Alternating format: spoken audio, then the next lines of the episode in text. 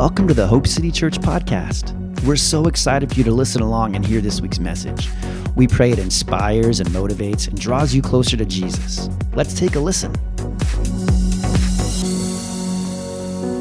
Well, good morning. How are you doing? In this snowy filled, you guys, this is nothing. No, I'm just kidding. I mean, you know, coming from Denver, it is, but it's a different kind of snow. So I am just blessed to see all of you here.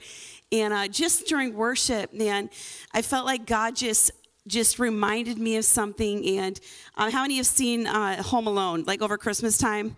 Where it's on like 5,000 million times every time you turn on the TV. It's Home Alone 1, Home Alone 2, Home Alone 3. But there's something that happens in that movie that I think really hits me in moments where I feel like we're taking a step forward as a church. And uh, there's this moment where this this young boy is home and he hears the thieves say that they are going to come at nine o'clock he literally hears them talk about their strategy. They're going to come at nine o'clock and they're going to steal from this house. And so, what does he do? He like sets up booby traps all over the house, like from the tree house to, you know what I mean, like all over the house, right? So often as Christians, we forget that we already know that the enemy has a plan. In John 10, it says he comes to steal, he comes to kill, he comes to destroy.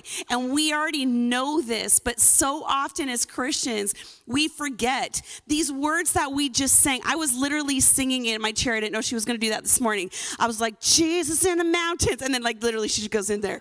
I'm like, yes, because we forget as Christians sometimes that, that there is power. We sing about it. There's power in the name of Jesus, but we don't always necessarily bring that into our daily lives. When the enemy comes in and he tries to steal, and when he tries to steal our joy and our peace, anxiety is rampant. I don't know where you're at today, but the enemy loves to steal peace almost quicker than anything else these days. Peace and joy, and it's gone, right? God wants us as Christians to step in authority. And I want to read this passage in Psalms 149. This this is in the Passion Translation.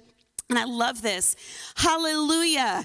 Praise the Lord. It is time. I'm saying this to you as a church. It is time to sing to God a brand new song.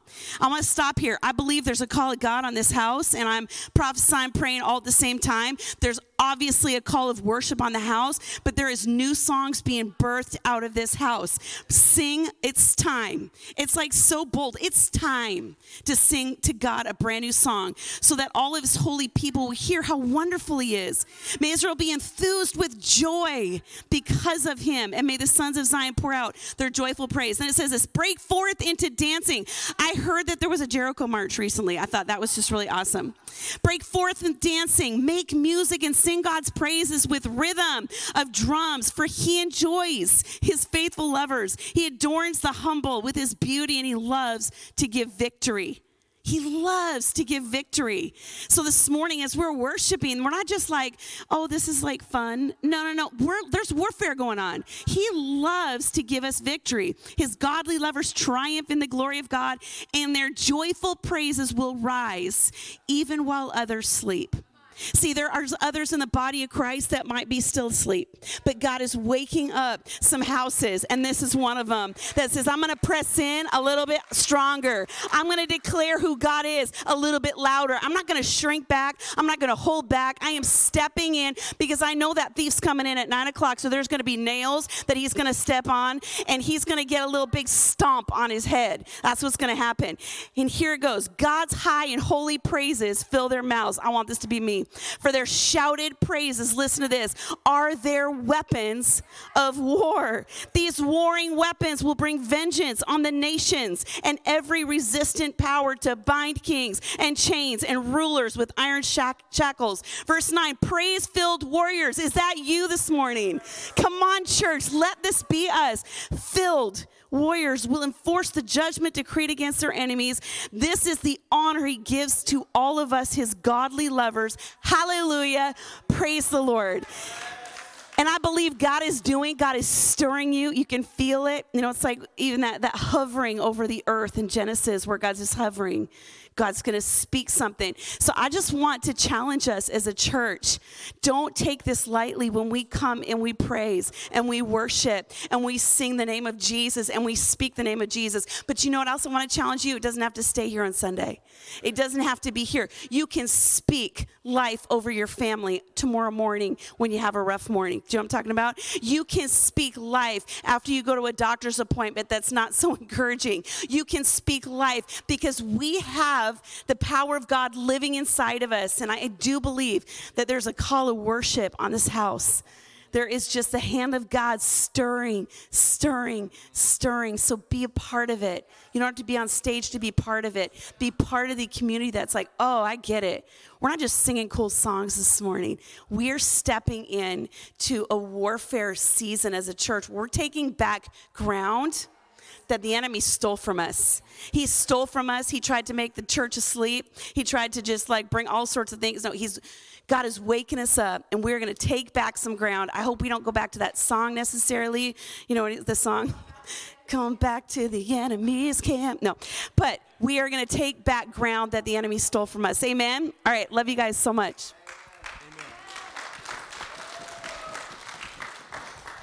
Now, how many of you just almost out of rebellion want to sing that song right now? Just there's something in me that wants to just take it back. Okay, hey, uh, good morning, everyone.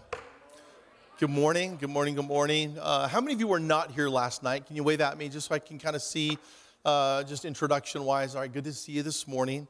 Uh, as I start, I want to just do something that I, I like to do because I, I, love pastors so much, but I really want to honor your pastors this morning.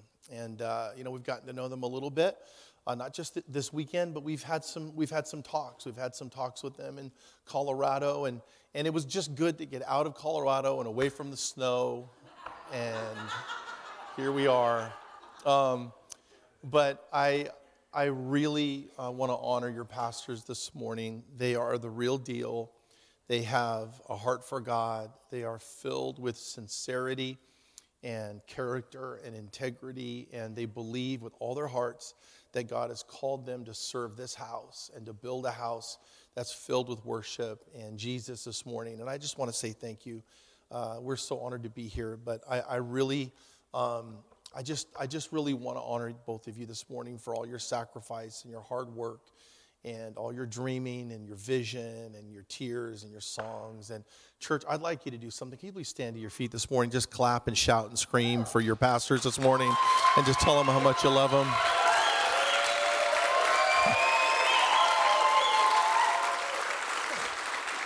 You guys are amazing. Yep.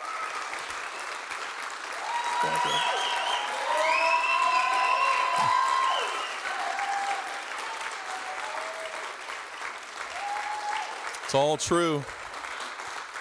Thank you. Thank you. Be seated. I, um, I, my voice is cracking. It's, it's, uh, it's midlife puberty. Um, so it's good to be here this morning. Uh, we pastor a church in Denver, Colorado uh, called, the, called the Pearl. We're right downtown Denver, uh, right in the middle of the city. We've been there 13 years. It's been a great journey. Um, I'm originally, originally, originally from Hawaii, and, and uh, but grew up in Oregon. My wife's a missionary kid from Africa, um, who's actually Canadian, right? Canadian. And so every time that we come back to Canada, I have to hear about it the whole trip and she just doesn't do anything but compliment you and Canada and leaves me out and doesn't talk about us, our family, our children, the love of our marriage, our anniversary that's coming up. Canada overshadows everything. Um, not too long ago, we're sitting on the couch. True story. We're just sitting on the couch. Just want to give you an example of my, my wife has these Canadian outbursts. You know, uh, there's a condition. I don't know what the name is, but it's a condition. And we, we're sitting on the couch not too long ago, and my wife, I don't know what we were watching. Something might have been hockey, maybe just trying to, you know, we we had a great hockey year in Colorado. We did. Uh, um, and my wife just starts singing the the, the national anthem, your, your, national anthem. So we're sitting on the couch, and she just starts to sing the Canadian national anthem. I'm like, like, it's awesome, yeah. Well, and then, like out of nowhere, my my uh, my two daughters join in, and my two daughters are singing the national, the, the Canadian national anthem. Now, I don't, I, this, and this wasn't a setup. This was spontaneous. And so then all of a sudden they're singing with all their hearts. They're, they're belting it out in the living room. And I'm sitting there and I'm thinking, I'm looking at my daughters like, how do you know the words to this? How do you know the words? And, and all of a sudden they stand up and Donna has got her hand on her heart and my, my kids are, are, are got their hands up like they're worshiping Jesus. I don't know what's going on. I look over at my dog and I'm like, did you know about this? Like, why are you, this is a true story. And I, I just sat there and just listened and I, and I, and we show up here this week and immediately my, my wife is, my wife is Canadian from the top of her head to the bottom of her feet. Come on, she loves you, and so do I. She's from in this area. We have family all over the all over the region, from you know Vancouver and up in Chilliwack, and a bunch of bunch of churches that her family started a long, long, long, long time ago called Glad Tidings Churches. And her great grandfather, a man named Reg Lazell, was a was a great man of God, and um, uh, you know, I was the wild seed grafted into the vine of Israel um, when I married her. and they let me know, okay? So um, that's a little bit of, about us. We, we are, um, we've been pastors a long time. We've been pastoring for over 30 years, about 30 years. Actually, we were both in ministry a little bit before we got married. Um, and it's been an incredible journey. It's been an absolute, an absolute joy. Um, God's doing a new thing. Can I hear an amen?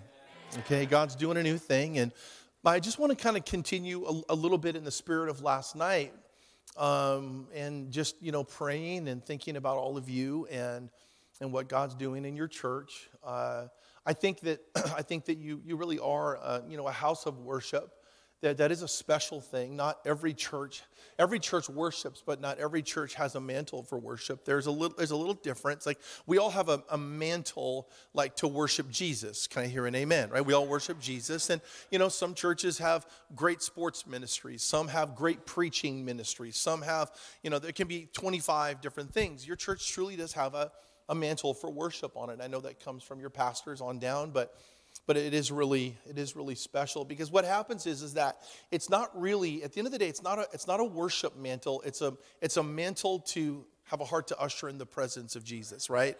So there, you're you're a worshiping church but you're really a presence church. And I think that that's very special and I think it's needed right now because I think that the presence of God is um, is something that we need to make sure that our hearts our minds our spirits are aligned with in, in the sense of we want more of the presence of Jesus right? That, that's the presence of Jesus is the game changer. Everything changes with the presence of Jesus. Like you can do all, eh, you can work as hard as you want, you can work yourself to death, and then one day the presence of Jesus just shows up and does in 10 seconds what you've been trying to do for 10 years. And so let's be the kind of people that want the presence of Jesus as often and as, and as powerfully as we can possibly have it. But then also, uh, just, just in the flow of my heart and my thoughts about you, you're also a home for people and I think that I think that there is a there's a strong mixture here of presence of Jesus, but also a pastoring home for people. And um, this is a home, it's a church. You have good pastors. When we uh, have been talking the last couple of days, we don't sit around and talk about worship. You know what we talk about? We talk about you. We talk about loving you, about pastoring you. We talk about the church. We talk about the journey of the church. We've talked about all kinds of things. I think worship might have been even the last thing on the list as I'm talking and asking questions. We're just talking about building the church and having healthy church. So I believe that you're going to be a presence, you are, but in, in the future here, because this is what this city needs. It needs a presence driven church that is also a pastoral place where people can feel safe and loved and cared for. And I believe that is what you have here. Right? I, I really believe that. That's a big deal. That's a big deal in, in this culture and in this season when so many churches uh, woke up one day and realized that they just weren't quite as presence driven as they thought, and their homes and their, their infrastructure began to really take a hit. I'm, I'm just very happy for you. Like, I'm really overwhelmed in my heart uh, and have a lot of joy for you because I know what God's going to do here, and, it, and, it's so wonderful. And the last thing, just just an introduction, because sometimes my introductions are longer than my messages. Um, the uh, that that if you're a home for people, you you are also a people of inheritance. Now, inheritance is one of those words. I'm not preaching that today, but I think it's one of those things that needs to be preached more in the kingdom of God because because you're not just making something up like this isn't a brand new thought to have a church here and to build a people and, and to do something together. It's not a new thought. You're actually fulfilling an inheritance that God has promised, not just to the pastors, but all of you. Some of you are sitting here today and you've been on a journey with local church, like people in our church has, and, and you've, you've prayed and you felt God say to you, uh, young man, young, young woman, mom, dad, whatever, I'm going to put you in a church and you're going to find a church family. You're going to find a church home. You felt the Lord say that to you, and so you have found that here. That is a representation of inheritance. And some of you actually um, were about to give up some of you are about to give up. Some of you have already given up on local church, and then God brought you back here, and God's begun to do a new work in you. And some of the old ways that you thought and things that you felt have begun to go to the wayside because the presence of Jesus is here, and you're experiencing a family, a house with people who love the presence of Jesus. But you're actually experiencing inheritance because God has a plan for you and a promise for you. He does. He's got a promise for you. He promises you you're going to have a house and that you can raise your kids in it and it's going to be awesome. I pray for thousands of kids that tear things up, eat sugar, go home, and tear up mom and dad's house. I pray that on every church I go to. Amen. Um, so I want to talk this morning then a little bit on the on the subject of inheritance because I think I think it's apropos for, for where all of you are at today. And I think that in this season, I know you're at the five year mark. Now, as pastors and in your own life, you go through seasons and you have markers in your life, lines of demarcation that say something uh, about the past and where you're going. So, a five year mark for, for a church is a big deal because most people, um, even though you've been here three, four years, some, most people don't really settle in their hearts that a church is going to be their church long term for five years. Now, a lot of that is practical because of, of careers and jobs and locations and education. But people who kind of get into that five year cycle start to look at the church and they say, There's something here for me, and I'm going to raise my kids here. Five is also the number of grace. And for your leaders, I pray that, that the five year marker is a time of fresh grace. Come on, how many of you want fresh grace? Fresh anointing for your leaders, fresh uh, strength and passion, and, and, and just that, that presence, that leadership openness to the Holy Spirit. We want that, right? So, five is the number of grace. And as you move from here forward, there is a season that you will face that is the result of the season that you just came out of, but it's not like the season that you came out of. They're different. So I'm going to I'm going to speak today from Joshua chapter 1. Okay, Joshua chapter 1, probably one of the most famous chapters in the entire Bible. If you're a Bible person, let me just read a few verses. We'll jump in and we'll get through this. Okay, so I'm going to start in jo- Joshua chapter 1. I'm going to start in verse 1. I, I will end in about verse 6. After the death of Moses, the servant of the Lord, the Lord said to Joshua, the son of Nun, Moses' aide, of course, he was more than an aide. That's a, that's a rendering of a, of, a, of a word that actually means more than aide. It's almost more like a son. It's more like an impartation, a son who wants impartation. And last night we sat here and we lingered in the presence of Jesus, you know, and it's that Joshua anointing lingering in the tent. So he's more than an aide, okay? Moses' aide. Verse 2 Moses, my servant, is dead. Now then, you, speaking to Joshua, Everyone say, That's me. Say, That's me. Okay. Now then, you and all these people get ready to cross the Jordan River into the land that I'm about to give them to the Israelites. Verse 3 I will give you every place where you set your foot, as I promised Moses. So there's a continuation of a promise here. A, uh, you're, you're receiving and fulfilling promises that were made to you many generations ago. And when I'm with Donna's family, I realize, you know, that I'm only entering into her life and her family at a, at a, at a season of many seasons of the church, of many seasons of revival, you know, that go back, it goes back into the early 40s. Um, in Africa and different places. And I get to come in at a, at a, at a moment. And, and, then I'm, but I'm also fulfilling some of the promises that, that grandfathers and great grandfathers were praying. I remember when I first met uh, one of Donna's grandmothers. Uh, she was actually on her deathbed. She was almost 100 years old. And I think I, we were just dating. I can't, rem, I, I can't remember. But we came here and we went to visit her. And she's laying in bed. She hadn't actually talked for, for days. I mean, she just didn't talk that much, but she read. She read a lot. Her mind was sharp and she was reading.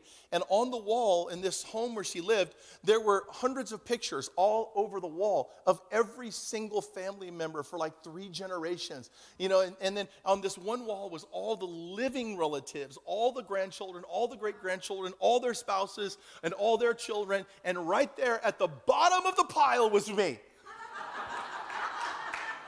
And I was like, come on, somebody. It was a little intimidating, I gotta be honest. I felt like the whole weight of the world was on me. But, uh, you know, and there I was on the wall. And I thought, oh my gosh, I am simply coming in at a moment where many people before have been praying in the family for fulfilled promises, right? And so, and so just as I promised Moses and, and great grandma, grandpa, all the way down, you're get to receive this. Verse four, your territory will extend from the desert to Lebanon uh, and from the great river, the Euphrates, and all the Hittite country to the Mediterranean Sea in the west. Verse 5 No one will be able to stand against you all the days of your life. And as I was with Moses, so I will be with you. I will never leave you. Now, all through this, you'll see the word will. Like, I will extend your territory. I will be with you. I will never leave you. Um, and there's uh, actually, I think, six different wills in this. When God says something about a promise, it's not a maybe it's a will. God doesn't go, I might fulfill my promises to you. I might help you out if you're in trouble. I've been talking to Elijah about the possibility of sending you a little help when you're surrounded by armies. Haven't made my decision yet, right? If your attitude is good enough, I might send you into the land to, to have the promise that was promised Moses because Moses was so much smarter than you. And if you can just read a lot right now and take some seminars and go to church planting 101, I might give you uh, an inheritance, but I'm not sure yet. God never deals in maybes, He only deals in wills. And then we respond accordingly. I will never leave you or forsake you. Be strong and courageous because you, and then the will, we don't inherit just the promise, but we inherit the will. I will, I will, I will, I will. And then he flips it and he goes, and you will. And you will lead these people to inherit the land I swore to your ancestors that I would give them. Father, I just thank you for today. I pray you would anoint the service. Lord, I pray that you would anoint just the message to land where it needs to land in our hearts and our spirits today. And I thank you for this wonderful church. And I pray, Lord, that as they stand on the bank of the Jordan River looking forward to the next five years, I pray, Lord, that you would do something very special in their midst, that you would perform miracles, that you would displace armies and enemies, that you would open up land, that you would give them a sense of grace that is upon them in everything they do in Jesus' name. And everyone said, Amen. Okay, so so the the, the book of Joshua, great book. Um, if you were to go, if, if like if Joshua was a movie, and you were to do on demand and look for it, you'd find it in the in the action section. You know what I mean? Like like it's nothing but but people dying and battles, you know, battle after battle after battle, and then those battles lead to inheritance. I mean, it's an action movie all the way, probably rated R. You know what I mean? It's uh, it's a serious book, but it's one of the most amazing books in the whole Bible. And um, when you read it, you, you realize, oh my gosh, I've heard of all these stories, but I didn't know they were in Joshua. Um, Joshua is filled with intrigue, it's filled with strategy. Actually, throughout human history, some, some military leaders have gone back to the book of Joshua to actually learn how Joshua fought some of his battles, and they've brought that into, uh, you know, in not modern history, but they've brought it into battles that have been fought that you can read about because it's a, it's a genius book for battle strategy. Um, it's a book where actually Jesus shows up.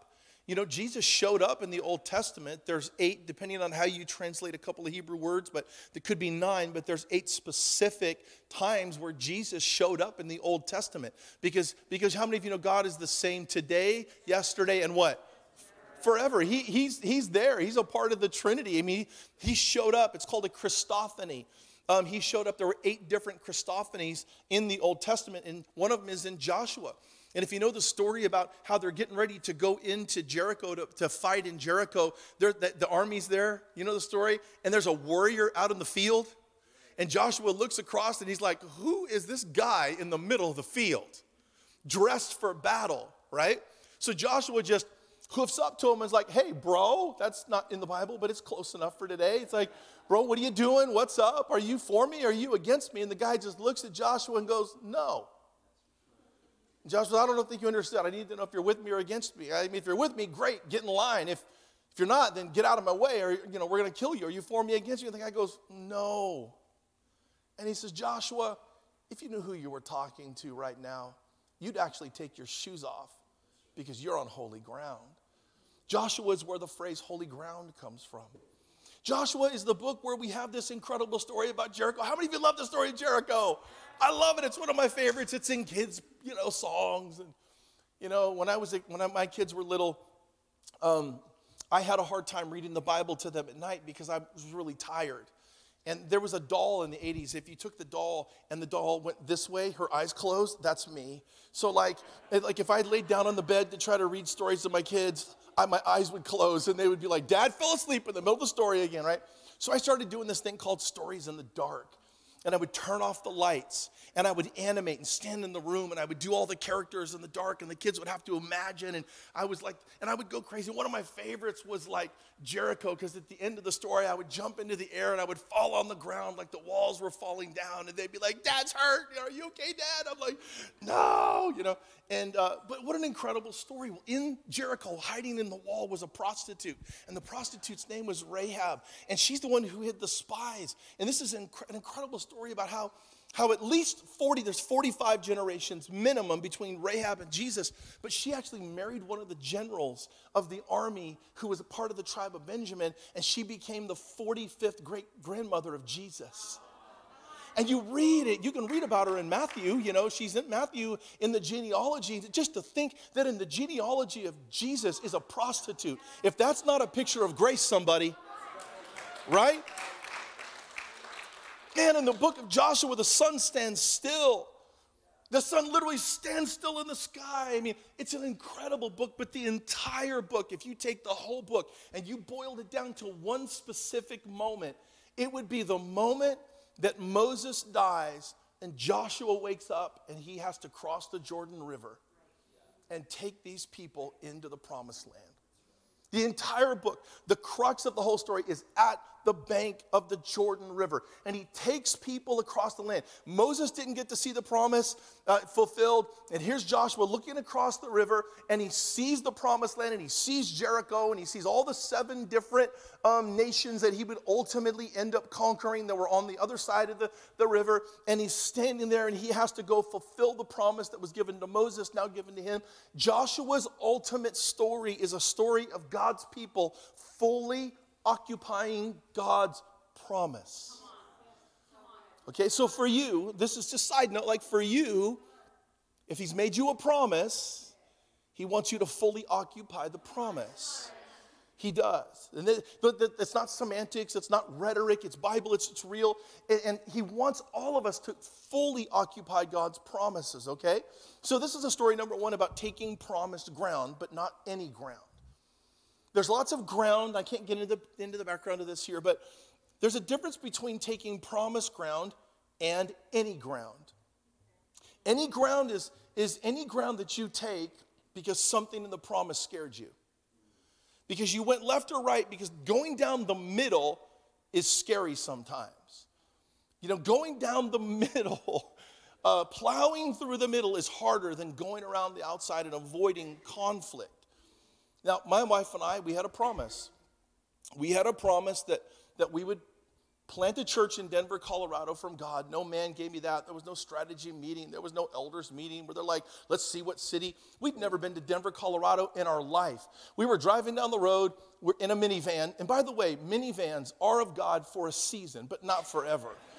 and so for those of you who are in the minivan season, I want to just fulfill, I want to fulfill a, a, promise to you. Like, like looking across the Jordan River someday, you will, you will have a car where the kids can climb over to the back seat by themselves. It's a promise from the Lord. Um, so When we left Portland, was, there was no, was, I got a minivan, we got the GPS out, I looked at Dawn, I said, where do you want to plant a church? Is that, if that's what we're doing? And we backed it all the way out, and all we could see was the outline of the, of the U.S., and there was eight cities, and it was Chicago and L.A. and Miami, and, and, and, and right in the middle was Denver, Colorado. And I, and I realized I'd never been there, knew nothing about it. It was like, it was like a mystery to me. And Donna looks at it, and she says, what about Denver? And that was how we ended up, that's a God thing. Like, it's the most subjective thing that I've ever done. I'm prophetic, but I'm not that prophetic. I mean, like, like, you guys understand, I'm a teacher, I'm a pastor, I'm a prophet, but like, I'm systematic. You know what I mean? Donna is ushering in the presence of Jesus. Revival is taking place. I'm in the corner and I'm doing process. There's 13 people on the ground over here. That's going to take five people to pick them up. So, which five people? It's got to be people that we trust. We got to have a training session for those five people because we want them to pick them up the right way. We're going to come up with a name, you know, for that team. We got to have a name for the team so that they can identify. I'm part of the pickup team. You know, she's moving in revival and I'm over here making spreadsheets. You know what I mean? But it's still prophetic. So here we are, and we got to go. We're going to Denver. Let's go to Denver. Let's start a church in our minivan, and let's give up that thing called a paycheck. How many, you, how many of you like your paychecks? How many of you like your paychecks? Be 42 years old and give up your paycheck because of a minivan and a GPS. I'm just saying. So here we go we go over the Rocky Mountains, and we had this little goldfish. I joked about it last night. I probably shouldn't have, but I had this little goldfish that we wanted a children's children's harvest party, and my wife named it Nemo. That was creative. Um, Nemo, Nemo's going with us. All we had was what was in our car. We quit our job. We were about to empty most of our retirement. We were doing everything we could on a word from God that we were going to plant a church. And this is a, this is a thing. Uh, we're going over the Rocky Mountains, and poor little Nemo came from sea level. And when you take a little goldfish from sea level and you take him up to 10,462 feet, that's the point that you go over to Denver. All of a sudden, little Nemo's eyeball started to pop out of its head, and Nemo just kind of floated all the way down to Denver, just kind of like this. We got to Denver, and finally he just rolled over like this. And my wife began to cry, and my kids began to cry. So we lost our job. We lost our, we lost being, we quit our job. We lost our paychecks. We moved from our friends. Our our kids moved away from all their friends. We left one of the greatest youth ministries in America. We were so privileged to lead. We had nothing but 16 people that would ultimately follow us. None of them had jobs. None of them. I told you last night, they were mostly from Portland. They were all baristas. They had no job, master's degrees, no job. But we had good coffee on our church plant. We had no money, but we had good. And all of a sudden, we land in Denver, Colorado. And I look at Donna, and it's like, are we in the promise of God? Because if we are, it doesn't matter how we feel. It doesn't matter what's on our paycheck. It doesn't matter that our goldfish died. It doesn't matter that our kids are crying. It doesn't, none of it matters. The only thing that matters is are we taking promised ground? Because if we are taking promised ground, then the full provision of God will be backing us up. My mother in law, uh, Sharon Wager, Canadian from here, one of the Lazel family, she passed away suddenly um, just right before Christmas. And it was a very tragic thing for us. And we're still sort of working through that. You know, she died suddenly of, of leukemia, and she was gone in a matter of days. She went into urgent care uh, because of maybe a flu, and then on a Monday, and by Thursday, she was in heaven. And, and so, what we've done is we've sat around a lot and talked about all the lessons that we learned from Pastor Sharon she's an incredible lady, you know, missionary in Africa. And, and, uh, and I, I, remember, I remember the story when Donna was born. Donna was, Donna, when she was, um, when Sharon was nine months pregnant, they lived in Africa, they lived in Uganda during the years of Idi Amin. Now, not everybody will know who Idi Amin is, but if you're a little older, you, you remember the story. He was a, a man who, who a genocidal uh, military leader who killed millions of his own people in Uganda. Well, my wife was about to be born in the middle of that. And in the middle of the night, the soldiers were coming in to shut their church down. And so Bob and Sharon and their family got in a car and they drove and they escaped in the middle of the night and they got across the border into Nairobi, Kenya. And my wife was born in Nairobi, Kenya right? And so then they came in the next Sunday. The soldiers came in and martyred everyone in the church on the next Sunday. They shot everybody. And um, there's, when they went back a few years later to the little building, there were still bloodstains on the ground. And one man was playing the trumpet. Uh, Bob's a trumpet player, and he had taught this young man how to play a trumpet and then given him his trumpet when he left to go to uh, Kenya uh, where Donna was born. And a couple years later, they got back there and there was a bullet hole through the bell of the trumpet laying on the ground. And so these are the, the prices that people paid to, to preach the gospel. You know what I mean? And over the years, they would go back to Africa and people would always say, they would always say, why would you go back to Africa? That was back when you had to go to Africa on a, on a barge. There was no plane. You, know, there, you didn't, it took three months to get there. Um, there was no mail. It took six months to a year to get a letter. And that was when Africa was a different place back then. Why would you go there? It's so dangerous. You don't have food. You're over there. Anything could happen. People are killing each other. Tribes are killing each other. Military's killing each other. And Pastor Sharon had a saying that we learned all the way from that moment, all the way until I married Donna, and all the way till we planted our church in Denver, Colorado. I remember one day she just looked at me and she said this. She said, Doug, when I look at my whole life, what I have realized is that the safest place to be is in the will of God. Safety has nothing to do with whether or not I live or die. Safety is, am I able to fulfill and receive the promise that God has for me? And so every time that we make a decision in our family, we look at each other and we say, hey, by the way, the safest place to be is in the will of God. Because you'll have the full backing of God. And so you have to understand that there's a difference between taking any ground and just taking and, and taking promise ground. Any ground can be anything you feel, anything you want. When you don't like something's going on, you're going to go someplace else and go to another church. And that's fine. And people do that all the time. Know, I get it, right? But you better make sure that you have found where it is your promise is about to be birthed because otherwise you're just doing any ground. Any ground people are the people when they don't get used fast enough in the church, they go take a walk to someplace else any ground people are the ones who have to have a title and they never really learned how to serve. Any ground people, I could go on and on and on, but I don't want to offend anybody. It's too early in our relationship.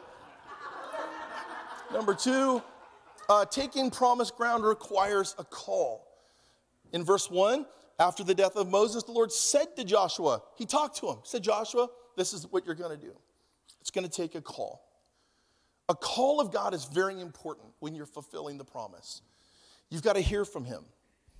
If you don't hear from him, then you will live in what I call kingdom insecurity. Kingdom insecurity is like any other kind of insecurity. It's like you don't know who you are and you don't know what you're doing. But if you hear from God, then you have a confidence. Kingdom confidence comes from a kingdom call.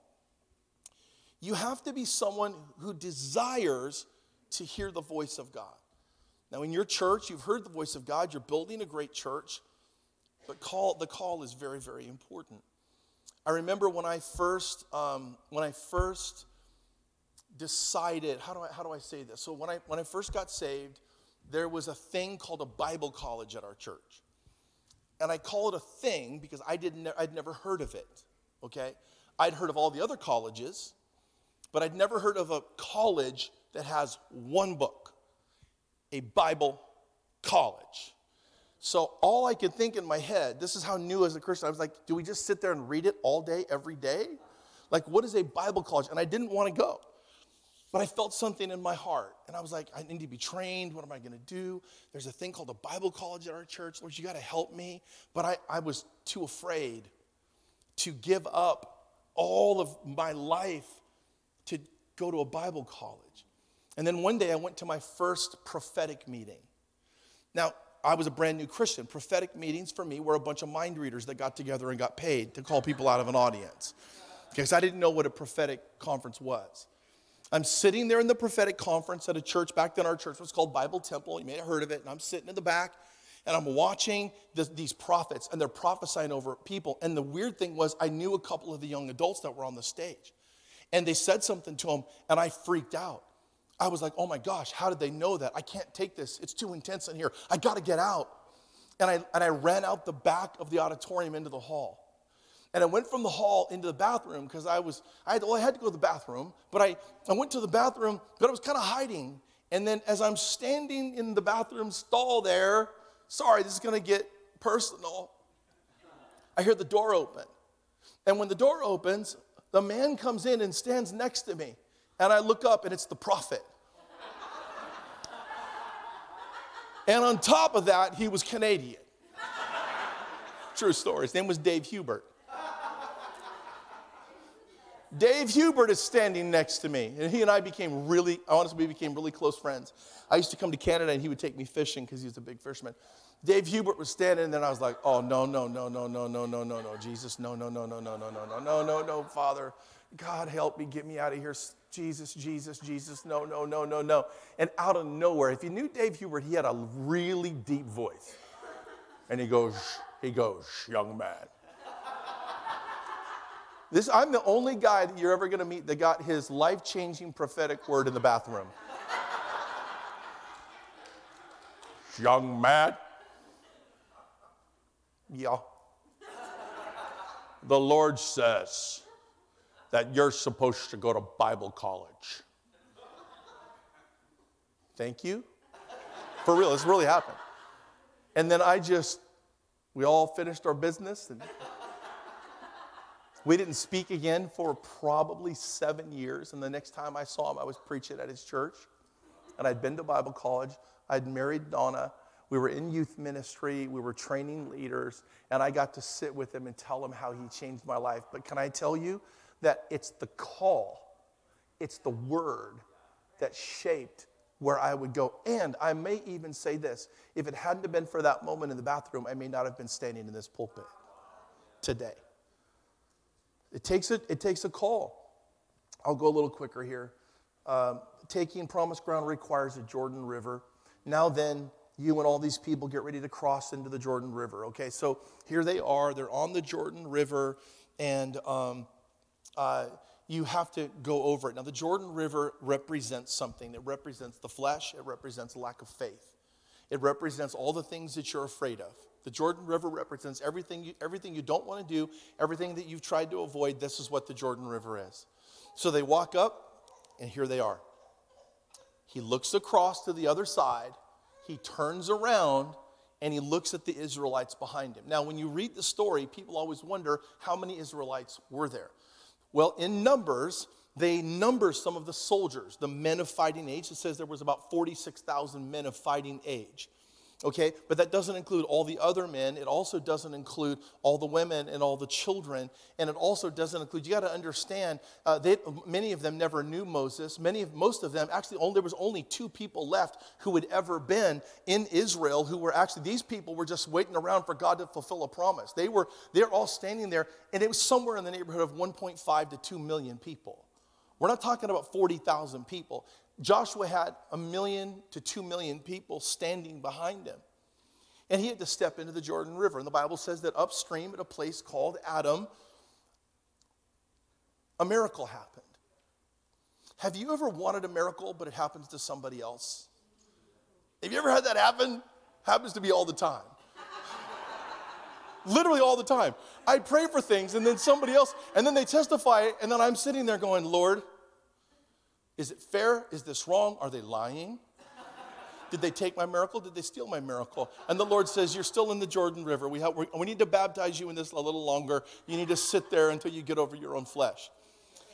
He goes like this. He goes, he goes, he goes, just get your guys, and I'm, I'm paraphrasing. None of this is actually in the Bible, but it, it kind of fits. It's there, okay? Just trust me. He goes, get all your priests, go into the water. So they pick up their, they go into the water. Here's the priests. And, and uh, Joshua says, when you go in, the water is going to dry up and it's going to be great. And so they walk in and they're standing there and they're looking at Joshua and the water doesn't dry up. They're just standing there. Not, nothing happens. Nothing's happening. Go a little deeper. Okay, we're going to obey. Go a little deeper. Nothing's happening. Hey, Joshua, we're, and by the way, the river was at flood stage, right? So, hey, hey, Joshua, we could die here. We're getting wet. Nothing's happening. There's two million people looking at you. You better perform your first miracle, or you're gonna, it's going to be the worst dog pile in human history, right? What are you doing? And the insecurity and the fear that might go a little deeper, go a little deeper, go a little deeper. And the Bible says that up at a place called Adam, 16 miles away from where they were standing, there was a place where a supernatural dam from heaven was built on the spot in the town. 16 miles away. And I've always wondered why did God build the dam there instead of right where they were crossing? And it's always plagued me. And then one day, when things weren't going the way that I wanted and I was dealing with my flesh, it hit me. It hit me that God is helping me, He's testing me. He's asking me to step out in faith into something that isn't showing any reality yet. But there was a supernatural dam. Can you imagine 16 miles away in this little town, you're having breakfast? You're having a romantic breakfast on the river, and a supernatural dam appears. And the water piles up. The, the Hebrew word um, it, it's almost like you, it, it, how do I picture this? If you have a bulldozer and you pile up dirt and you keep piling it up, this is the picture that the Hebrew word gives. It's like the water piled up, like someone was shoving the water backwards into piles, and it just piled up. But up where the miracle was supposed to be taking place, nobody's doing anything but getting wet. And all of those people and all the stories they heard, see, there are two kinds of miracles in the Bible there's a Moses miracle and there's a Joshua miracle. Moses was running for his life, being chased by soldiers. Everybody's gonna die. Listen, if you need Jesus, he's there. Moses runs up to the sea and he whacks it with a stick, and the thing just opens up on dry land, and they all go running across. But the days of running are over. And now they are in the days of occupying. If you're running from something, then swing sticks and smack the water. But if you are running into something and going into something, then step in and get wet and have faith. It takes one kind of faith to run from something, it takes another kind of faith to run into something. And you have to have a running into faith in the next five years. And when things don't feel comfortable and you, you think you're in the water and nothing's happening but getting wet, you need to remember that God has already performed the miracle. He's just waiting to see will you keep walking forward into what it is that God has called you to walk into? And he starts walking into the water, and the priest, every time that they took a step, the water would get a little lower. Every time that they would take a step, the water would get a little lower. And they're about almost to the midpoint, and it gets down to their ankles. And I realized there were times in my life where I was stepping out in faith, like when we're planning the church. I'm stepping out into the river and I felt like I was getting nothing literally but swallowed up by the water around me. And I realized that every once in a while I would take a step backwards in the wrong direction. I've always wondered what would happen if, if the priest would have started to do this. Because if they were going forward and it's going down, if they went backwards, it probably would have went back up. And there were times where Donna and I were like, What's going on? What's going on? I feel like I'm missing. And I realized, no, the Lord just said, now you're going in the wrong direction. You need to get your head up look across over the promise, and you need to keep walking because you are walking into something. You're not running from something. It takes a different strategy and it takes a different faith. And I'll, I'll close with this taking a promised ground requires remembering, remembering, remembering what God has done. Now, for me, for me, I got radically saved as a young adult, okay? I didn't grow up in the church. Um, I always wished I did, and I think there's nothing wrong with that. I mean, my dream is that my kids never have to go through what I went through. Can I hear an amen from the parents? Like, that's our dream, right? But at the same time, I did go through stuff. And I remember when I got saved. And I'm watching, so I'm watching like kids in our kids' church get saved. And it's it's so beautiful. And I actually went in there one day and kids are getting saved. You know, and I just started to cry because I was so happy for them and happy for the parents. I'm like, this is so good. Um, but I was remembering how I got saved. Now, there's not to compare because there's no comparison, but like I had to, there have been times where I've had to remember. I've had to remember. When I got saved, I was living in Seattle, Washington. I'd been homeless actually for two years. I went to Seattle to get away from all my friends who were doing drugs and all the guys who got me into trouble. And there was a pastor, there was a preacher there, and his name was Casey Treat. Maybe you heard of that guy, right? Right? But we used to watch him at parties. Like we'd get drunk and watch Casey Treat at parties and make fun of him. That was like a party thing for us in Seattle. Because here's this guy with flaming red hair, right? Who grew up in downtown Seattle but talked with a southern accent. So we were convinced he was a fake. You know, nobody who grows up in Seattle talks like this. The Lord wants to do a work in your life, and if you will let Him do the work in your life, your life will never be the same. And I'm like, You grew up in Seattle. You know, so we all thought he was fake. One day, Casey Treat was preaching on the, the first disciples who were following Jesus down the river. And, and he turns around and he says to them, He says, Hey, what do you guys want? And the, and the disciples go, Can you imagine being asked this question? Because they asked the dumbest question in human history. This is, this is literally the, the Savior of the world. Um, the, the focus of all of the Hebrew pro- prophecies, the Messiah turns around and says, What do you want?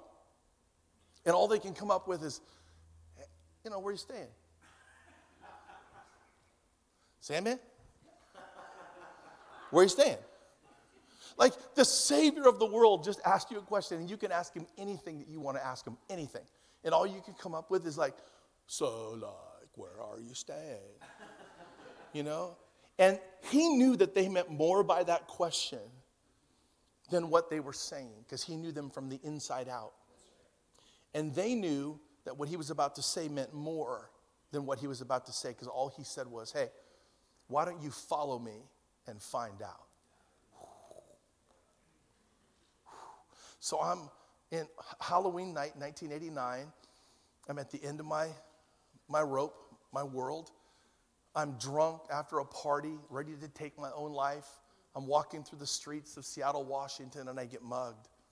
I get pulled into a little driveway, beer bottles broke on the ground. I was cut and stabbed over 30 times in my body, and they left me bleeding out for dead. And while I'm laying there and I'm thinking to myself, what in the world? And I just started to cry out to God. I'm like, God, why? Where are you? If you're real, where are you? Why is my life like this? Why couldn't my life be like that? What, I, I don't even want to live. Where are you? And, and I heard the audible voice of God. I've heard it two times in my life. I heard a voice of God, and this is what he said. He said, Why don't you follow me and find out? So I got up, wiped the blood off my body, got myself to the ER, got all stitched up, got back to my little apartment.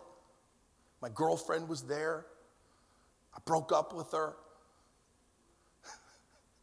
she said, Why are we breaking up? I said, I don't know. I think I just got saved and I just don't want to be around you anymore.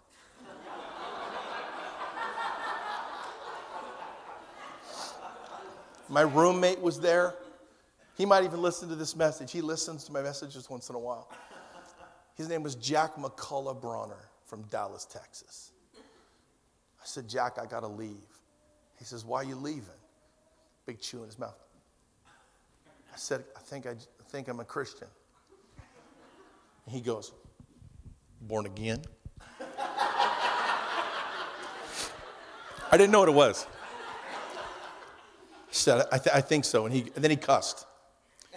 And he goes, he goes, that ruins everything. you know? And I didn't know what that meant either. And then I realized, well, he's from the South, so he knows the difference between somebody who goes to church and somebody who actually has a relationship with Jesus. So he wanted to know if I was just going to church or if I was born again. And so from that moment on, every time in my life when I was up against something that, that was overwhelming to me, when I found Bible Temple, and I was the first person, you know, unsaved, barely saved person to walk through those doors in a long time. And everybody knew the Bible from beginning to end. Even three year olds had Bible degrees. I walk into a building with 40 million square feet of purple carpet. And back then, the only people who had purple carpet back in the 80s were cults. Everybody, there were mind readers everywhere prophesying over people. There was youth groups and youth pastors who didn't want anything to do with me. The youth pastor called me aside, didn't even know who I was, and said, Don't date any of our girls. And I was like, I just want Jesus. Every time that I felt insecure, Every time that I, I wanted to quit, every time that I wanted to leave the ministry, drop out of Bible college, every time I wanted to give up on our church plant, every time that we ran out of money, every time that, you know what I did? In all of those moments when Donna and I were at the end of ourselves, when we had no paycheck, when we're sitting there wondering if we even uh, heard from God, you know what I did? We remember the promise. What did God say in the minivan when we're staring at the thing and He says, I'm going to send you to Denver, Colorado, and you're going to start a church, and people are going to find a home then. And you're going to be a, you're going to be a people of presence and you're going to be a people of inheritance. And I have an inheritance for you there. Do you know how hard it is to believe that God has an inheritance for you in a place where you have nothing? That's when you need to remember the promise. And so here I am. I'm saying it to you. I'm saying it to myself, even as I'm preaching it. If we're going to take the land and fulfill the promise, we have to remember what it is that God has said. What did He say to you then? Because what He said to you then is the thing He's going to fulfill today. He will never give up. He will never leave you. He will never stop. He will open every door. He will part every river. He will dry up every ocean. And He will fulfill what He promised that He's going to fulfill in your life. And I'm finished. Come on, stand to your feet with me. If you could stand to your feet and clap your hands and tell Jesus you love him this morning? Come on. Thank you for giving me a couple of extra minutes. I went over like 15 minutes, but you only have one service today. So I was I'm thinking we go 3 hours. We just double up. We just double up. Come here, pastor. Come on. Come here. Just stand next to your wife. Lift your hands towards your leaders. This is just a, a representation. Father, I thank you, Father, for this house. And I thank you for these leaders. I thank you for what you're doing in their life. Lord Jesus, I pray that you would help them in those days when they're wondering uh, how they're going to get to the next level. The Lord says, Remember the promise. Remember what I said to you. Remember what I spoke to you. My words were clear then and my words are clear now. My words are not are not are not uh, fables or myths or arguments or or my, my words are clear that there is a promised people and a promised land and an inheritance for this house. And I thank you, Jesus, that you're going to anoint this place. And I thank you, Lord, for the Jordan rivers. I thank you, Lord, that sometimes, sometimes when, when we needed a Moses miracle, you were there. But we're not running from anything now. We're running into something. And I pray, Lord, that you would anoint this house for the Jerichos. I pray that you would anoint this house for the grace to bring people into this house that had no hope and shouldn't be in the lineage of Jesus. I pray that you'd fill this house full of Rahabs and grace filled people who need Jesus. I pray that you would fulfill every promise, that you would touch every heart, that you would anoint every person. I pray, Lord, that this would be a home of the presence and a home for people. Lord, we ask you to come today. Jesus, we give you all the glory and we give you all the honor and the praise in the name of Jesus. Now, church, if you could just close your eyes just for a moment, close your eyes just for a second. If you're here this morning and your relationship with Jesus is not where it should be, and you know it, and He knows it, and He's just waiting for you. I'm going to count to three. You may have never prayed, or maybe your life is just distant. You're, you're distant from Him, but I got to do this before I go.